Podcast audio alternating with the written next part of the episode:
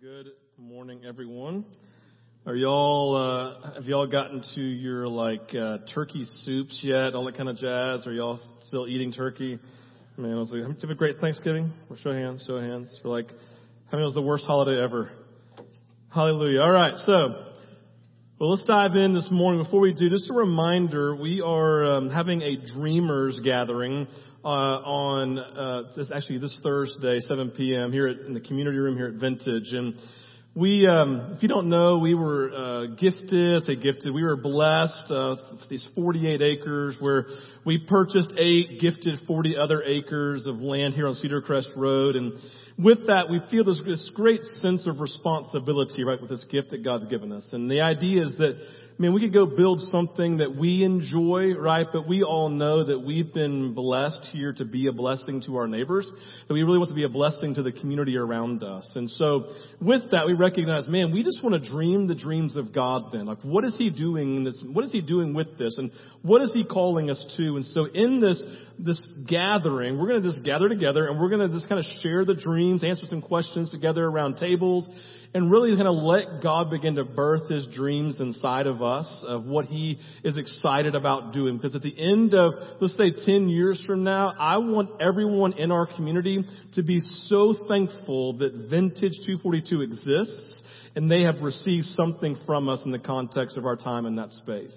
And so, yeah, so we're excited about that and we say, hey, we believe that part of the dreams of God are in you, right? Because we see in part, we know in part as Scripture tells us. And so we just want you to come and share some of those pieces and let's just see what God builds in the context of His dreams that we're sharing with one another. Okay? So come this Thursday at 7 o'clock in the community room, and make it happen. Alright.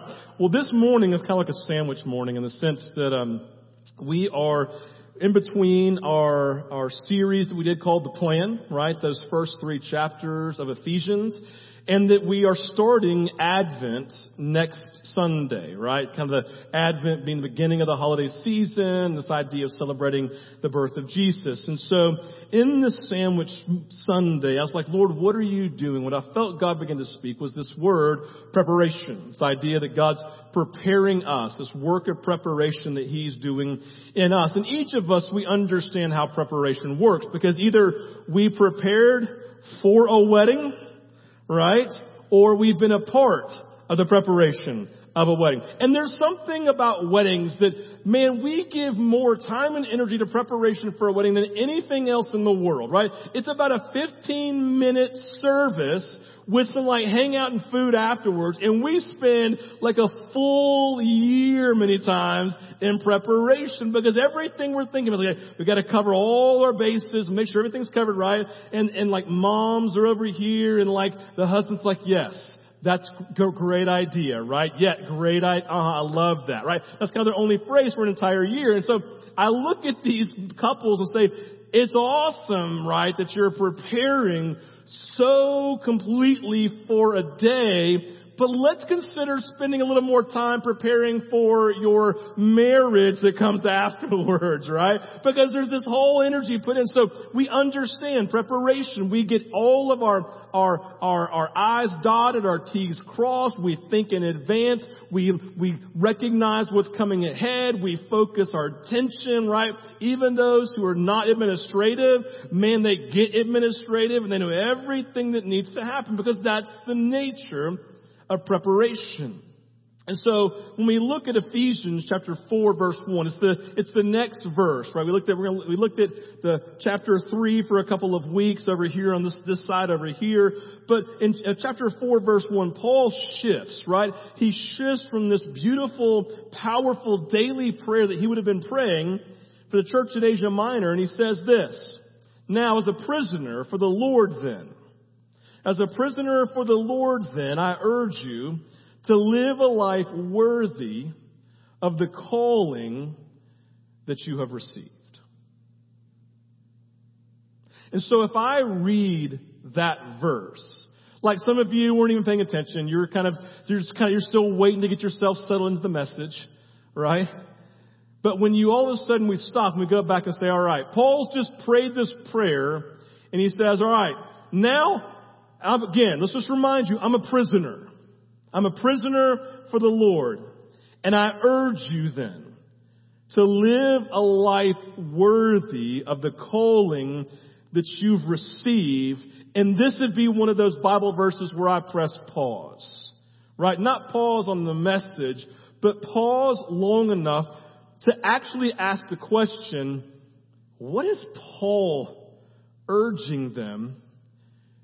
What is Paul urging them? And, and I wonder if they stopped and asked the question, hmm, am I living a life worthy of the calling that I have received? So we recognize as Paul, preceding this verse, we remember, right? He's been praying. He's been praying a prayer for the disciples. He kind of finished the first three chapters and he sums up the entire first part of Ephesians saying, alright, none of this is possible in your own strength, so I'm gonna pray a prayer for you. I'm going to pray a prayer for you, and the and the, this prayer is going to be three pronged. It has these three primary parts to it. And listen, all of this prayer is about preparation. It's preparation for verse one of chapter four. And so what does he pray? He says, all right, let's pray this prayer of preparation before the doing, because verse one, if we're all honest, is about doing. I urge you then to live a life of doing, right? Live a life of doing that's worthy of the calling that you have received. And so before the doing can happen, we have to remember the prayer. He prayed three things. They're all Christians. And he says to them, right, here's my prayer for you. Ready? I'm going to pray this prayer every day for you. In fact, you, to, you should pray this prayer every day for yourself. First, I'm praying for a confidence of the indwelling Christ living inside of you. Why? Because if you know Christ dwells with you, then when you go into any dark alley, you recognize He's always there to have your back and to fight for you. If He indwells you, then He'll never leave you. If He never leaves you, He will be with you. And if He's with you, He will always fight for you. So I want you to live in the confidence and the understanding that Christ always he can't not dwell with you. He always dwells with you, and that should change everything. It's a game changer. So I'm praying that for you every day. You need it every day. Every day you need to be awakened again to the reality of the confidence that Christ dwells in you. He's fighting for you. He is a good, good father. Second thing I'm praying for you, I'm praying that you would know the height, the width, and the depth, and the breadth of God's overwhelming love for you because you can't make it in your day unless you are awakened to the reality and the power of God's love. And again, He can't not love you. So in the middle of anything going on, whether it's holiness or sin, God still loves you.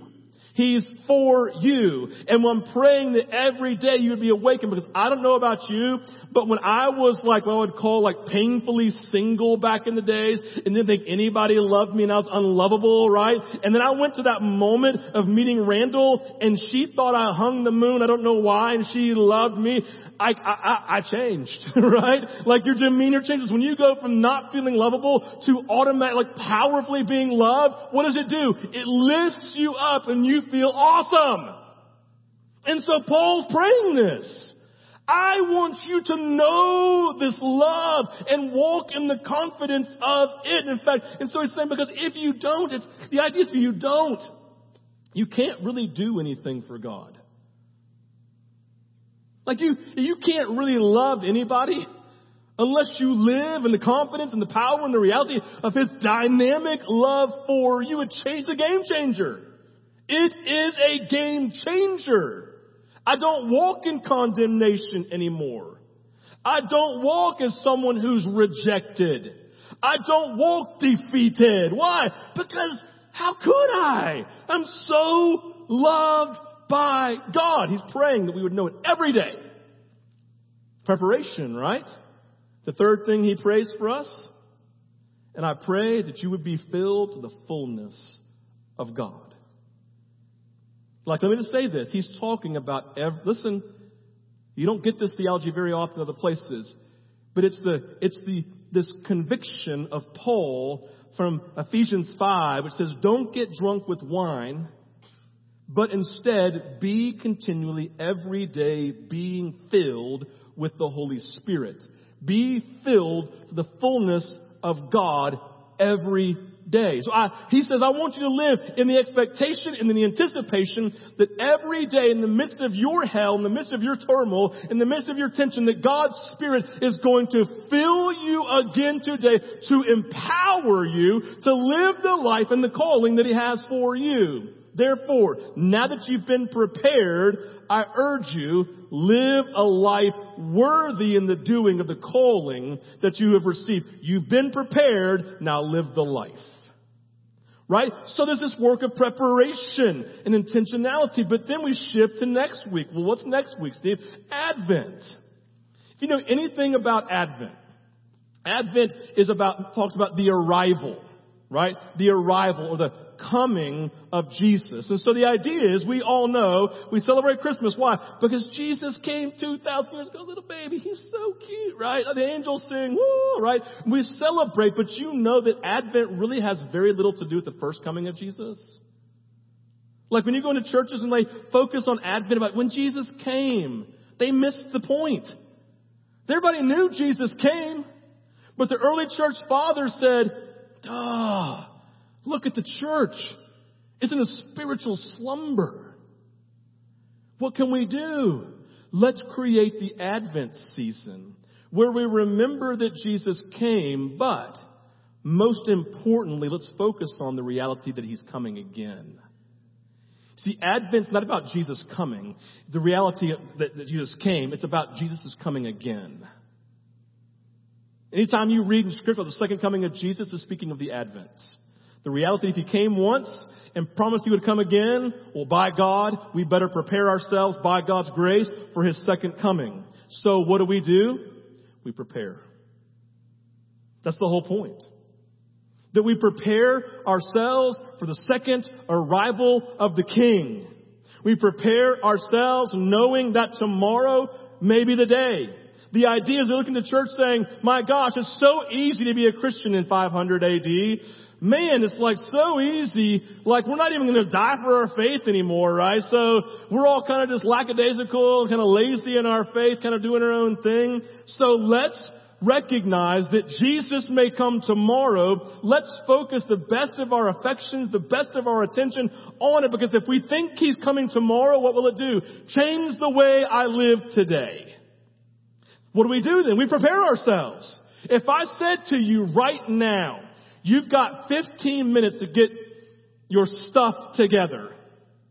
Because Jesus is about to walk in the door. Is about to have a 15 minute counseling session with every single one of you. And I said, you better get your stuff together. What do you do? You're like, oh, you start going, oh God, what's going on? Right? You're like, you want to get yourself ready. You want to get yourself ready. Like, sir, make sure your heart's right. That's the idea of Advent, not in condemnation and guilt. Like, I want to have my house cleaned and ready so that when Jesus comes, what does he get? The best of me. Listen, when I went to the door to pick up Randall for our dates, do you know what she was not wearing? Sweats. I mean, she looks real good in them, but she wasn't wearing them.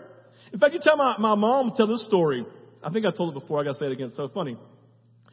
My mom went on a blind date with my dad. My mom hated my dad's best friend who set the date up. Like, loathed him. And she said yes because my dad's best friend was dating her roommate.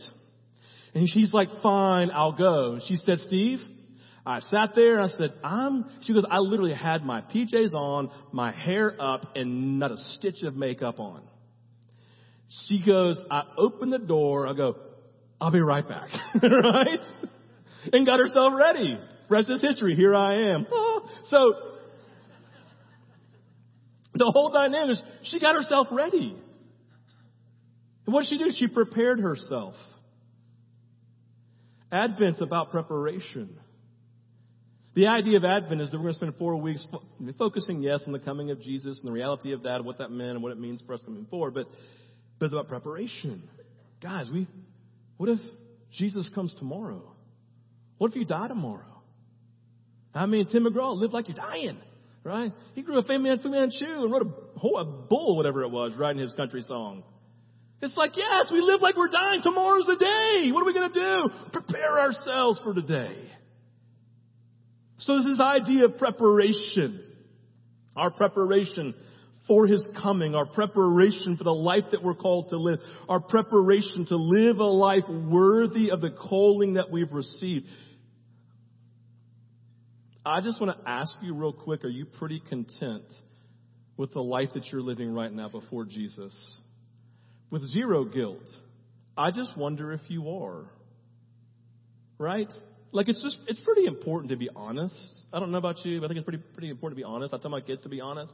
So I should probably be honest with Jesus as his, as his kid. Like how am I doing? How am I doing in my life every day prepared for the coming of the King? How am I doing every day living my life right as if he's returning tomorrow? How am I? Am I living a life worthy in obedience because he's primary and preeminent number one. Do I live like he's coming tomorrow in the context of my relationship with my friends? For you in the context of your dating relationships? The people that you're married to with your children? The people that you work with? Your, your family? Your parents? Like, are you living a life that if God returns tomorrow, had a 15 minute counseling session with you, he'd go, well done, because you're where you should be. Again, it's no guilt, it's just being honest. Because it's a place of preparation. Preparation means I, what do I do? I'm getting married and I create my checklist of all the things I have to take care of before the big day. There's nothing wrong with that, is there? You think you should do that.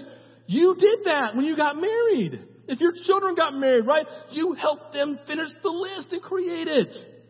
And why don't we do that for our marriage ceremony coming up with Jesus? That's the whole language Revelation. We are the bride. He is the bridegroom. And we live our life prepared because He's coming. He is coming. A life of preparation. In fact, the, the challenge of Paul in chapter, excuse me, chapter 4 verse 1 it's a fantastic observation to make of ourselves on a daily basis, to remind us of the calling on our lives, the importance of how we live every day, keeping in mind today could be the day of the wedding. Today could be the day he comes to get me. We just sang about it. Some glad morning. When this life is over, I will fly away with the groom. Jesus, it is going to be awesome. Let's just sing about it. Did you get pumped up singing that song? Do you get excited? Do you feel something, something come alive in your heart? Why did it come alive? Because it's God yearning and calling to awaken us. He's coming back and He can't wait. Are we preparing ourselves? Man, you get excited. You live in that life, giving everything to Jesus because you just say, I, I'm going to live today like you're coming tomorrow. This is it. I can't wait. Yes, I want you. I'm super excited. I'm clean before you, God. You're going to say, well done because I prepared myself for your coming.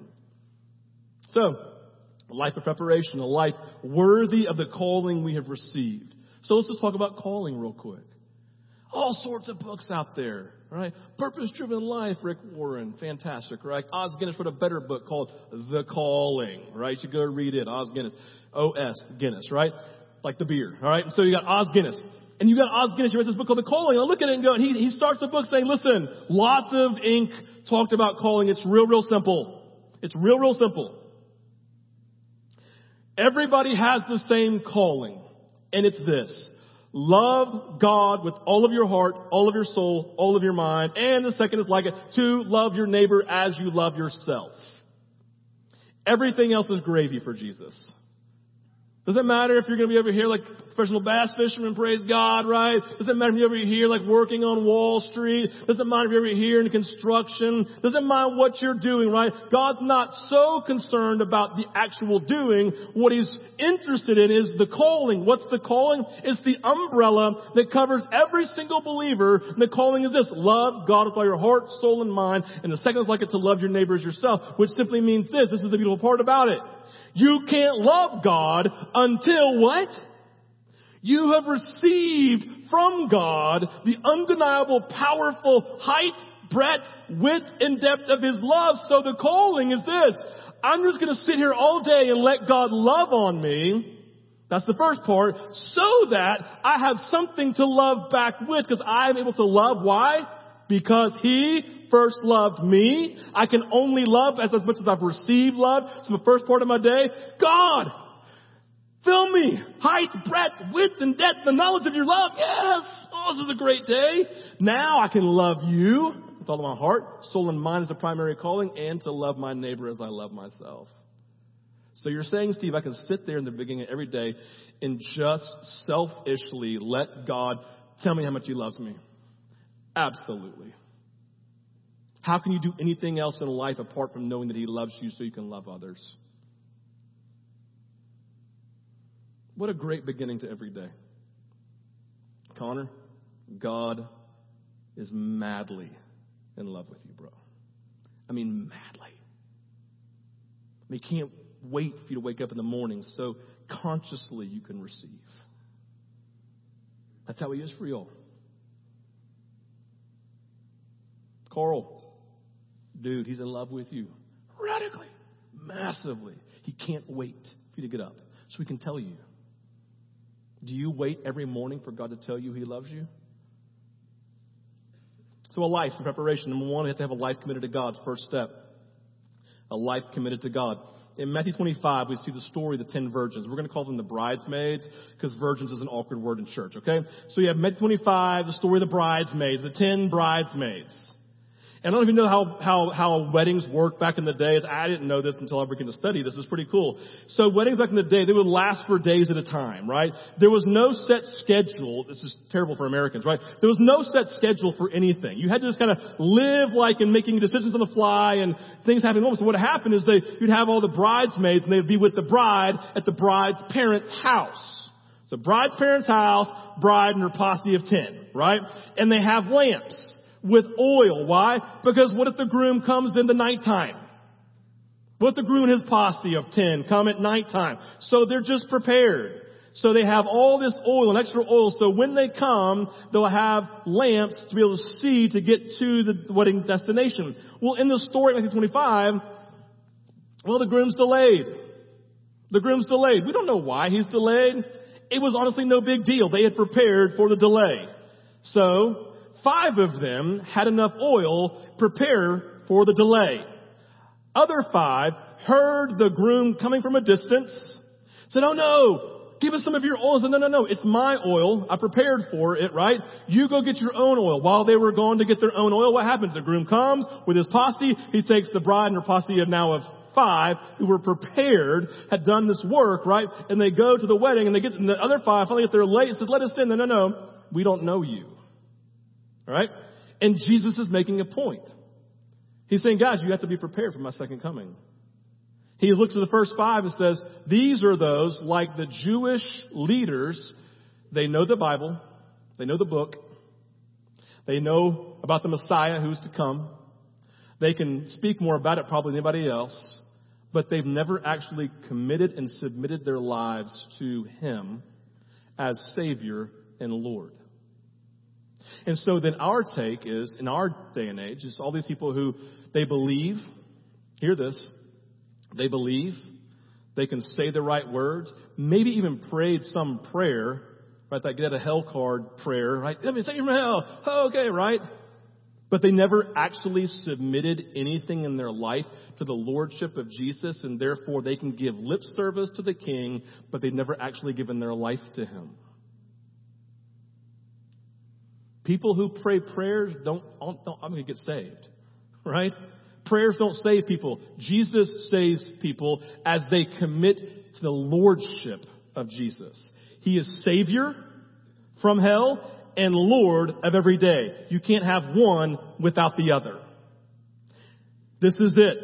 I have life committed to the leadership and the lordship of Jesus in salvation. And so this first step of preparing for our life calling is giving our whole lives wholly and completely to Jesus. John 3.16, you know it. For God so loved the world that he gave his only begotten son. Whoever believes in him should not perish, but what? Have eternal life. What's the point here? Whosoever believes. Is it easy believism in the sense of just having a mental assent and speaking with my mouth? Absolutely not. It says believe as in everything in my life is surrendered over to him. We see that Matthew 16, 24 and 25 says, Then Jesus said to his disciples, Whoever wants to be my disciple must deny themselves and take up their instrument of death, their cross, and die and follow me. For who wants to save their life will lose it. Whoever loses their life for me will find it. Do you see this beginning is saying, if you're going to follow me, you have to die to self and be alive to me. The only way you can find real life. I mean, I find people all the time who are not satisfied in life, if anything. It's like everything is negative. I'm like, I'm, you've, I'm not sure you've really ever met Jesus. Why? Because he produces life when I give my everything to him. He leads. He's a loving Lord. He's kind and compassionate. Right? So the first step is we have to have a life committed. This is important. Like you have to commit your life. There has to be this commitment, right? I can't receive His love. I, I can't have a relationship with Him if I've never actually surrendered to the relationship. It's not mean. Like I can't say I'm married to Randall and never actually surrendered who I am to her as a husband. I can't say I'm married to Randall and never actually got married and I'm cheating with like hanging out with all these other ladies over here. It doesn't work, does it? This doesn't work that way. No, I'm committed to her. I've, I've died to this stuff so I can live with her. The second thing we find is a life ready for God. Ready. A life ready for God. You know what it looks like? Like, how many of you ever seen a race before? Ever been in a race? Maybe like 30 years ago, right? No, you're in a race, right? And so what do they do? They go, ready. And you get there. And what do you do when you're ready? Like, if you're a, if you're really trying to win the race, you're ready. What does that mean? You're aware of everyone around you, right? You know where you're going. You know what's behind you. And you're ready and you're set. And what are you doing? You're waiting for someone to say go. You're waiting for the gun to sound. And then what do you do? Well, then you run. Right? You run. I mean, in cross country world, right? We've been, we've talked to the coaches, Anna Catherine Race, she's in cross country, and, and I'll be just hearing like, get to the front, get to the front, get to the front. Why? Because when you're in the back, it's all of this. It's jostling, right? You're like super, you're having to look right here because people are right in front of you, you're tripping on feet, you're like this, and you're like jostling, you're trying to write in the idea, so you gotta get ready. Why? Because readiness means you are ready for whatever comes your way. Have you read about the armor of God? Ephesians 6 says, put on this and put on this, right? Put on the belt of truth and the shoes through the gospel, the readiness of peace and the breastplate of righteousness, the helmet of salvation, right? Like be, and he says, now when the day of evil comes, what does it say? Take a rest? It says, stand! Ready. Mm. You don't ever see warriors fighting like this. Hey, what's up, man? You want to fight? Woo! No, you don't do that. That'd be a lame fighting. It'd be a terrible movie. You see, and they're ready, right? They got their feet set. So when it comes, boom, or you have their, like when you see someone in the day's age, they have their gun, they're not like this with their machine gun. Why? It'll throw them on the ground, right? Or whatever it is. Like, boom, they're like ready, they're set. Man, they got their feet set. They're ready. Because they know what's coming. Do you live in a life? Do you live a life where something's always coming? Be ready, he's saying. Be ready. And the beautiful piece is this. God's done his part. He's moving. Hey, yeah, yeah, yeah, yeah. Here's what I'm going to do for you. Here's what I'm going to do for you. Ready? Every day, every day, every day. I'm going to remind you that I indwell you. I'm going to remind you that I live inside of you and I'm fighting for you. And with you, you're not alone. Take a thing, what I'm going to do for you. Man, every day, I'm going to tell you I love you. I love you, I love you, I love you, I love you, right? Elf, right? I love you, I love you, I love you, I love you, right? And the third thing is, the third thing to do for you, mm, mm, this is the best part. I'm going to fill you with my spirit every day. Oh! Every day I'm going to fill you. Every day you'll be capable. Every day you're going to be empowered. Never are you going to be lacking because my spirit has filled you to the fullness. Oh, I'm doing my part. Get ready. Prepare yourself.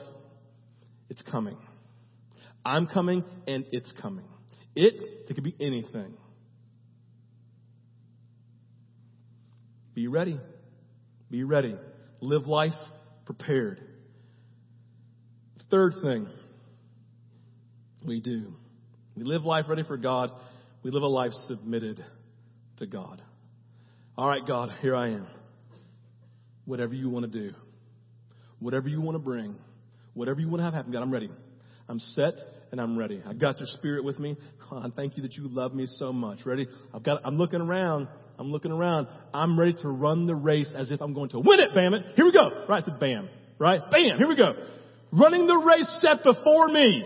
I'm set. I'm ready. Go. God, I'm prepared. I'm ready what's going on around me. I see where I'm going. I'm going to run this race as if to win. And the early church fathers said, you got to prepare yourself because you're not living like that. Because you're lazy, because you're tired, because you've gotten this easy believism, you haven't sacrificed, you haven't given your life, you're not looking to the Lord every day saying, God, what would you want me to do today? You have not submitted yourself, you have not surrendered yourself to the Lord's will, you have not yielded your rights to Him, right? And herein lies the, the secret we wrestle with on a daily basis. Like, who did you live for yesterday? Who did you live for yesterday? I don't mean this with guilt. I mean, like, who did you live for yesterday? Like, when you woke up in the morning, why did you exist yesterday? Like, did you live yesterday already, submitted to God, for Him to do whatever He wants to do? Were you aware of His movement? Were you aware of His love? Were you aware of His presence? Did you live yesterday fully aware that He could come today?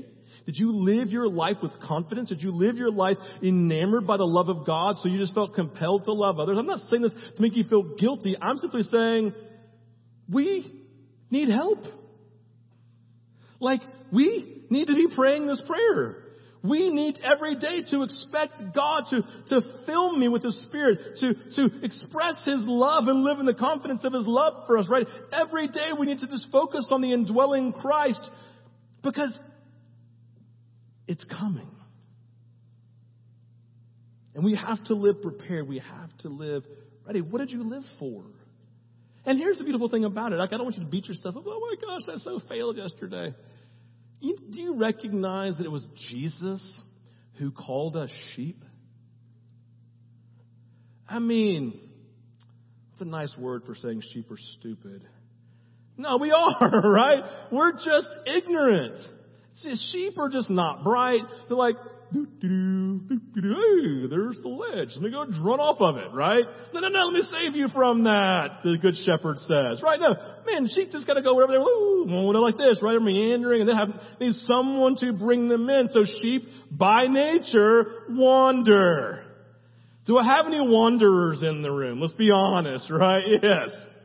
Right, they're just wanderers. And so what, what does Jesus have for you as a wanderer? Compassion. He called you a sheep. It's why he calls himself a good shepherd, because he knows that we need one. Because we wander. So yesterday you wandered. Hey, great. Let God convict you of your wandering and come back to the heartbeat right here saying, all right, God, today I'm ready. I want to be prepared. I'm going to set myself here. Be ready. Submit ourselves every day because the life happens. It happens to us all the time.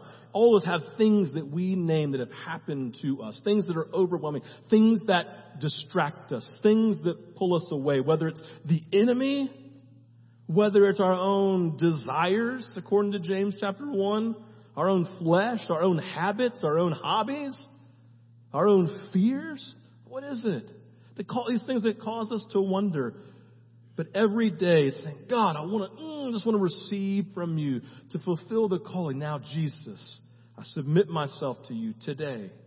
What do you want me to do? And what's it going to look like? Well, it's going to be fulfilling your calling of loving God with all your heart, soul, and mind. And it's going to be an expression of loving your neighbor as you love yourself. Like that's the calling. It's loving God with my heart, soul, and mind. You remember when you were newly dating slash married and you could spend like 18 hours on the phone? You remember that? It's like, I mean, back at like now, it's like we can just text all day long or Snapchat all day long, whatever it may be. It's like all this stuff, right? And you could just do that all day long because you're so enamored by your, by your love. And the idea of this is he wants us to every day be enamored by his love for us, so in turn that we love him. This is the message of Advent. It's the message of 401. It's like, hey, now that you've received all of this from God, are you living a life worthy now of the calling that you've received? And I should press pause every day and go, all right, Jesus, hear this. You know I'm a sheep. And you know I can't do this in my own strength. So every day, God, I'm praying for myself. I'm praying for my kids. I'm praying for my spouse. I'm praying for my loved ones. That God, today, number one, would they be awakened to the indwelling Christ? Would they know the height, the breadth, and the width and the depth of your love? And third, I'm asking Jesus again that you would fill me with your spirit afresh and anew today because I will need you as much today as I needed you yesterday. You know what he says? I can't wait because I love you. Life prepared, ready. Let's pray.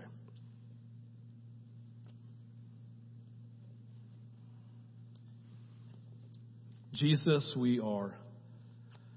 I would say that we are enamored by your love for us, but I confess, God, most of the time we are not. Most of the time, Jesus, we are distracted.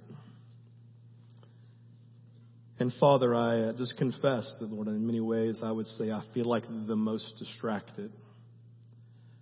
And so, Jesus, I, am just asking today, Lord, for that uh, Ephesians 3, that you would truly do these three things in me. Would you do them in each of us in this room? I, I pray for a supernatural move. And all that means, God, because it's, it's, it's our supernatural, but it's your natural. It's just the way that you move, that you love to pursue us. You love to awaken us. You love to set your gaze of affection on us and awaken us to the truth of who you are, God. You, you love to do this movement and this work in us. And Lord, I, I just simply ask this morning that you would bring us into this place, God, of receiving. God, as we receive, then God, that, that actually begins this work of preparation because it awakens us to a desire for you. It awakens us to a, a hunger for you. God, it awakens us for a, with a great longing to see you face to face. And so we prepare ourselves knowing tomorrow may be the day. And so we just pray for a great conviction of Advent. What if we've never really considered the second coming of Jesus? That we begin today. And God, not focusing all the distractions and all the theologies out there that really have literally kept us from focusing on the second coming whether he's amillennial, premillennial, postmillennial, I don't think you really care, Jesus. Because what you're most focused on is revealing yourself so that those who don't know you would come to know you, and that we all live as if tomorrow is the day you return. So would you focus us on what's most important, Jesus? That today we live as if tomorrow you return that we prepare ourselves and make ourselves ready and set our gaze upon Jesus to run the race set before us as if to win it. But I pray first, God, that we would be enamored by your love for us and just find ourselves captivated by you.